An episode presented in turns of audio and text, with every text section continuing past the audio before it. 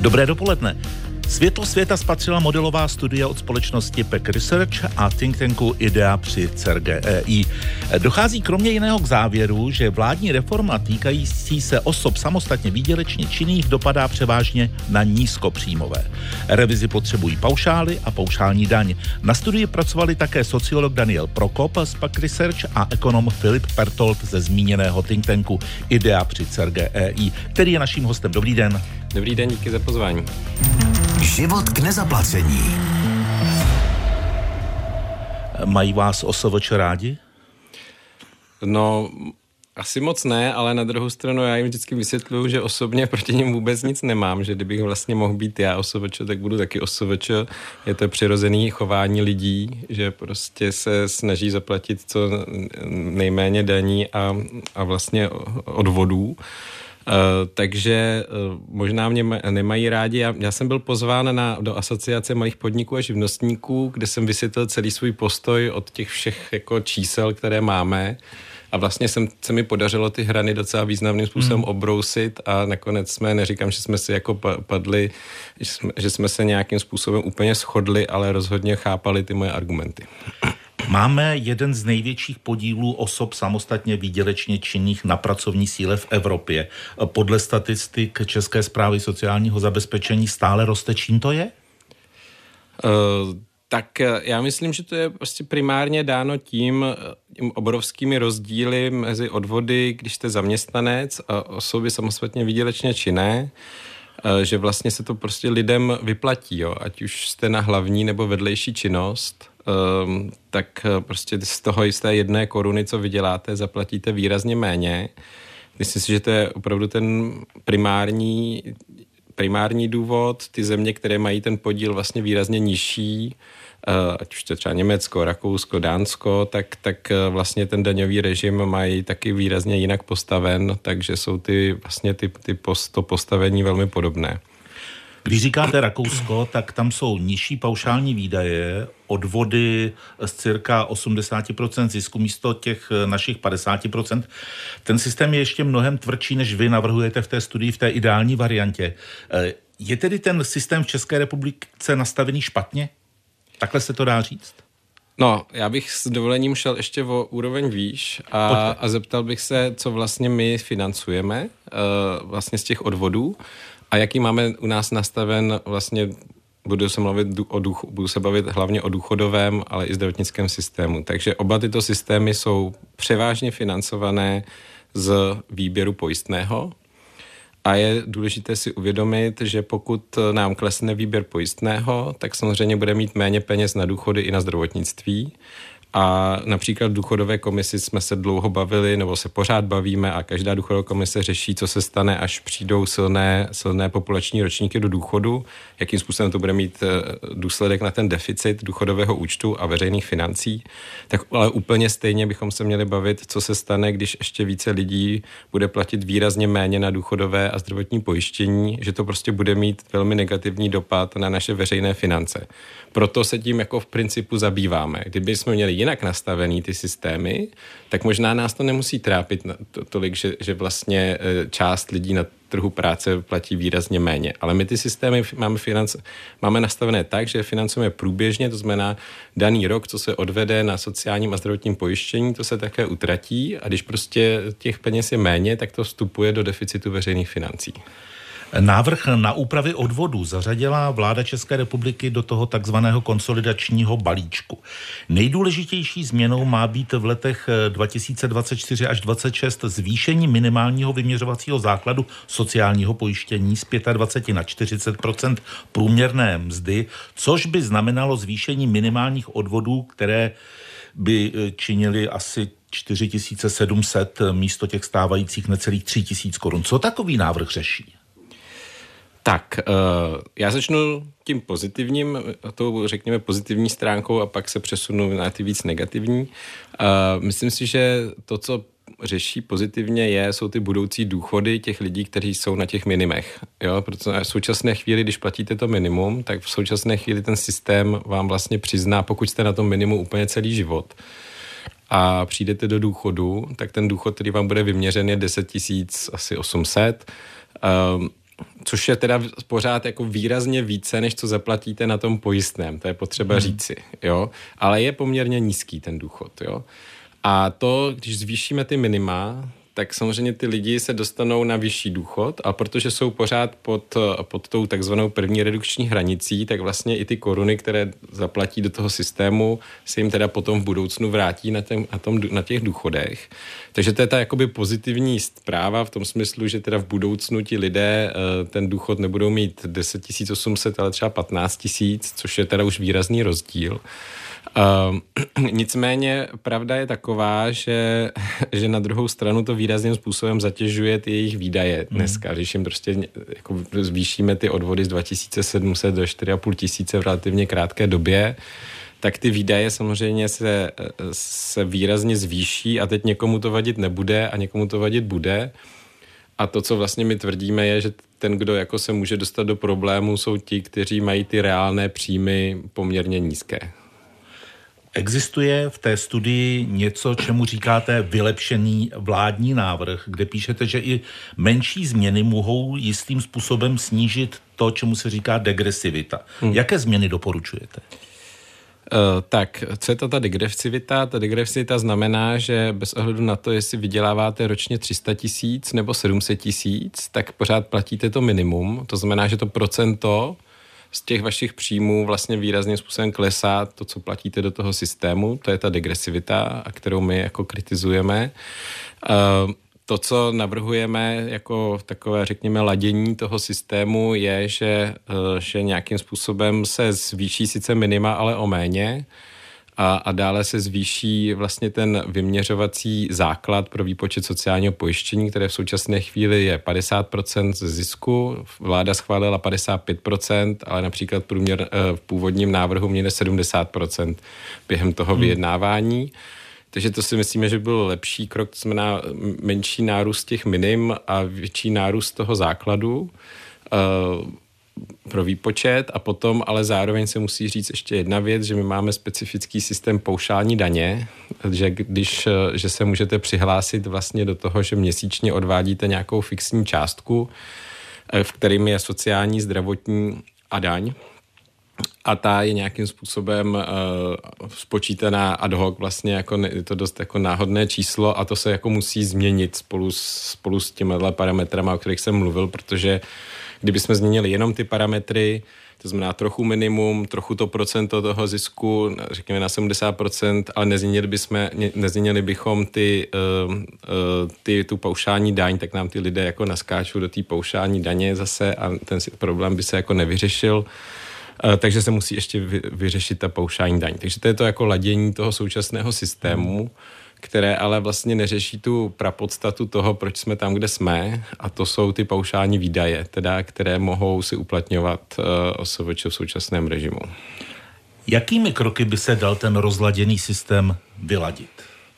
Tak já myslím, že je, je dobré se podívat prostě kolik, jaké jsou ty paušální výdaje v České republice a že jsou nastavené velmi vysoko. Co je to paušální výdaj? Pokud vyděláte jednu korunu, tak nějaké procento z té koruny asi automaticky odečtete, nebo stát vám dovoluje si odečíst uh, automaticky, aniž byste prokazovali ty výdaje skutečné. A tohle, toto procento v současné chvíli je opravdu vysoké, od 40 do 80% záleží na profesi. Eh, živnostníci jsou vlastně 60 a 80 Není jasné, proč je to 60-80% mimochodem. Jako žádnou studii na téma skutečných výdajů eh, jednotlivých profesí jsem vlastně neviděl od státu, že by si ji zadal, ale bylo by potřeba. A, takže eh, toto rozhodně vypadá, že i v mezinárodním srovnání je jako hodně vysoké, to procento, co dovolujeme, a je tam malá diverzifikace nebo rozdílnost mezi těmi profesemi. To znamená, že řada kancelářských profesí má 60%, to znamená eh, tím poušání výdaj, vydělá jednu korunu, 60 haléřů se odečte, z toho zbytku se zaplatí daň a, polovi, a polovina z toho, z toho zbytku, z toho zisku se, je teprve základ pro výpočet toho sociálního pojištění. Naším hostem je tentokrát ekonom Filip Pertold. Život k nezaplacení. Když poslouchám to, co říkáte, tak si říkám, jak se tohle může dotknout nebo nemůže dotknout takzvaného švart systému. No právě to, že máme velmi, jako bych řekl, uh, ten systém je nastaven tak, že to je vlastně velmi výhodné uh, pracovat jako OSVČ nebo živnostník, tak řada lidí právě je, jsou živnostníci, i když jsou vlastně zaměstnanci v reálu, ono to je jako hodně, ty šedé zóny jsou poměrně široké. A přestože máme nějaký zákonník práce, který to nedovoluje, tak, eh, tak je to vlastně strašně těžce kontrolovatelné. A čím ten rozdíl mezi odvodovým zatížením zaměstnance a OSVČ je větší, tak tím vlastně ty motivace vstupování do toho švart systému jsou vyšší a tím máme i víc, větší počet eh, lidí právě, právě na švart systému, i když jako ty statistiky oficiální nemáme, ale když se podíváme na porovnání různých zemí, tak třeba v Česku je mnohem vyšší podíl uh, OSVČ v pojišťovnictví třeba, než v hmm. zahraničí, což je podle mě jasný indikátor toho, že prostě určité segmenty, které vlastně nemají nic společného s podnikáním, eh, tak vlastně jedou na těch OSVČ, protože je to velmi výhodné odvodově. Kdyby tady s vámi seděl ministr financí, tak by třeba řekl, a pane Pertolde, vy tedy navrhujete tu paušální daň co? Snížit? Zrušit? Tak já myslím, že se to musí udělat, jako paušální daň je zvláštní instrument, musím přiznat, hmm. protože Eh, jakoby se tváří, že vlastně problém v Česku nějakým způsobem uh, registrovat nebo si vést evidenci výdajů, jo, což jako podle mě problém není. V současné chvíli všichni máme počítač a Excel. A vlastně ta poušání daň vám, vám dovoluje jako platit státu nějakou jednu částku měsíčně a nemusíte mu dávat vlastně žádná lejstra prakticky, nebo minimum teda. Eh, a nemusíte si vést tu evidenci výdajů, což je zvláštní, jako protože, protože my jsme normální vyspělá ekonomika a nejsme jako uprostřed Afriky bez internetu a, a tak dále. Takže si myslím, že ten instrument je teda hodně zvláštní, ale, ale když už teda je, tak by se měl jako výrazným způsobem změnit nebo minimálně změnit ty vstupní podmínky do toho. Jo? Takže můžete to více omezit pro lidi, které opravdu jenom málo vydělávají ročně, a tak tím to dovolíme, prostě protože nechceme zatěžovat, jako výrazně to hmm. zastropovat. Nebo ji naopak zvýšíte, zvýšíte tak, aby, aby to nebylo tak atraktivní úplně pro tak širokou skupinu lidí. Jako těch cest je určitě celá řada, ale nyní na těch paušální daní je 100 tisíc lidí, uh, což, což je tak jako uh, jedna šestina těch uh, živnostníků, které všechny máme na, na té hlavní činnosti. A to mi přijde už docela dost a vlastně u nich vlastně stát ani teoreticky nemá možnost zkontrolovat jejich jako účetnictví, takže... V té studii, o které se bavíme a z které čerpáme, tak eh, kromě toho, že tam máte kapitolu vylepšený vládní výdaj, tak tam máte taky zajímavou kapitolu a ta se jmenuje Ideální reforma. Eh, co tou ideální reformou myslíte? No, ideální reforma znamená v principu to, že se podíváme na všechny ty parametry, které nám určují to daňově odvodové zatížení OSVČ, to znamená paušální daň, výdajové paušály, eh, sazba pro výpočet eh, sociálního pojištění. A, a tyto, všechny, tyto všechny věci vememe a nějakým způsobem je uh, předěláme tak, aby to dávalo smysl v tom smyslu, že, že pro pro ty, kteří mají opravdu skutečně vysoké výdaje, eh, ten systém nějakým způsobem dovoluje teda si odečíst více eh, jako paušální výdaj, pro ty, hmm. které mají velmi malé výdaje, objektivně jako kancelářské profese jim dá teda nižší, nižší ty paušální výdaje. Eh, lze to samozřejmě různým způsobem ty parametry nějakým způsobem kombinovat, ale ve výsledku by to mělo dávat smysl v tom smyslu, aby to nebylo tak degresivní ten systém, to znamená, že aby to ne, aby jako byste čím vyšší, teď v současné chvíli, čím vyšší příjmy máte, tím vlastně nižší procento odvádíte státu, což teda jako podle mě neplatí do, nepatří do toho eh, moderního daňového systému. Takže to bychom potřebovali omezit a, a potom samozřejmě ty rozdíly mezi těma profesemi. Bolelo by to? No určitě někoho by to bolelo, o tom jako žádná reforma není bezbolestná, prostě musí se to obhájit, musí se říct, proč to děláme myslím si, že politici málo vysvětlují obecně i ty své dobré záměry, ale myslím si, že zase není tak problém podle mě vysvětlit veřejnosti, že když, uh, že když má někdo objektivně vyšší výdaje, respektive když má někdo objektivně nízké výdaje, hmm. jako lidé v kancelářských profesích, tak není logické, aby měli 60% nebo dokonce 40, nebo 40% i výdajový paušál, že to prostě nedává žádný smysl. Nerozumím, v čem je ten politický problém, protože prostě tady máte jako celkem objektivně objektivně měřitelný fakt. Navíc stát určitě má prostor, ministerstvo financí si může zadat studii o skutečných výdajích eh, OSVČ a nějakým způsobem to na to napasovat. Eh, takže já myslím, že v tom je ten eh, zakopaný pes, bych řekl, těch paušálních výdajích a té paušální daně. Vy říkáte, že netušíte, v čem může být ten politický problém, ale vy jako respektovaný ekonom jste se už jako poradce, jako analytik vnořil do tenat veřejné zprávy. Tak v čem, je, v čem může být, dobře, neříkejme, v čem je ten politický problém, ale v čem může být?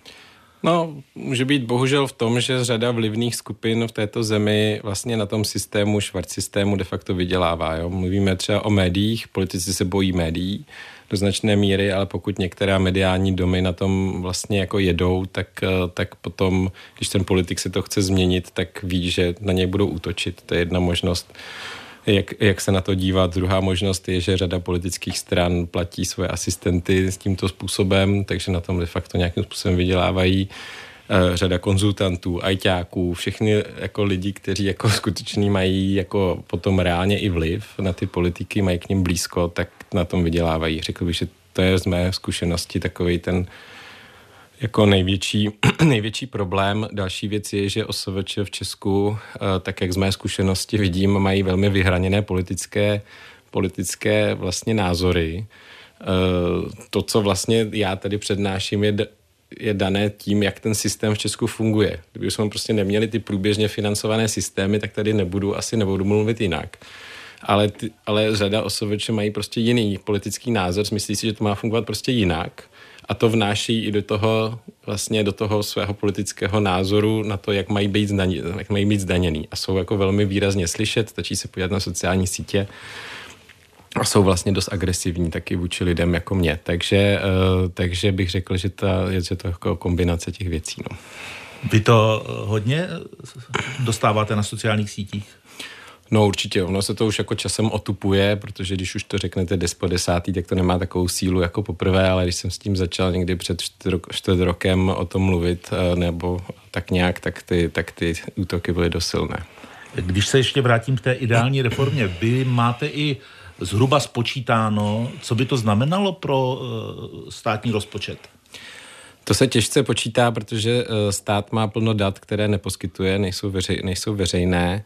Eh, každopádně v současné chvíli ty OSVČ eh, odvádějí do toho, do toho pojistného systému přibližně 6% všech, všech vlastně příjmů států a jejich teda 20% v té pracovní síle, takže tam vidíte hmm. ten nepoměr který se by se určitě neměl zcela narovnat. Myslím si, že to určitě není cílem. My tam taky dáváme řadu, řadu argumentů, proč OSVČ nemají mít stejné, stejné odvody jako zaměstnanci. Jde o to přiblížení toho rozdílu.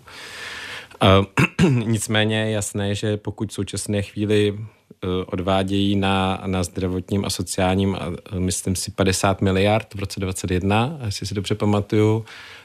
Myslím si, že určitě by se to mělo navýšit o 10-15 miliard, možná i trochu více, aby jsme to nějakým způsobem korigovali. Takže tam je takový prostor v řádu takových, bych řekl, peněz, eh, který vlastně v současné chvíli ani ten stát vlastně nemá, protože prostě financuje důchody v deficitu, deficitem a vlastně zdravotnictví taky. A už vám třeba někdo z politiků z vlády zavolal a řekl, pane Pertolde, to je skvělá věc, na to jsme čekali na takovou analýzu. Sice nás taky nebude mít nikdo rád, ale půjdeme do toho. Ne, tak to určitě ne, tak, tak, tak to politici nefungují. My jsme tu analýzu udělali, my jsme tu analýzu udělali úplně dobrovolně, prakticky ve svém volném čase a poskytli jsme to vládě prostě ještě předtím, než, než dofinišovala to, to vyjednávání o tom, o tom vládním balíčku de facto. Někteří, vlastně, vlastně, aby byl fair, tak někteří zástupci nám poděkovali, ale řekl bych, že ty klíčový, ten klíčový ministr teda určitě ne, eh, který má právě ty videové paušály vlastně gesci, což je teda ministerstvo eh, financí. Naším hostem byl ekonom Filip Pertolt, který je think tanku IDEA při CERGEI. Děkuji vám za názory, mějte se hezky, nashledanou. A taky děkuji za pozvání.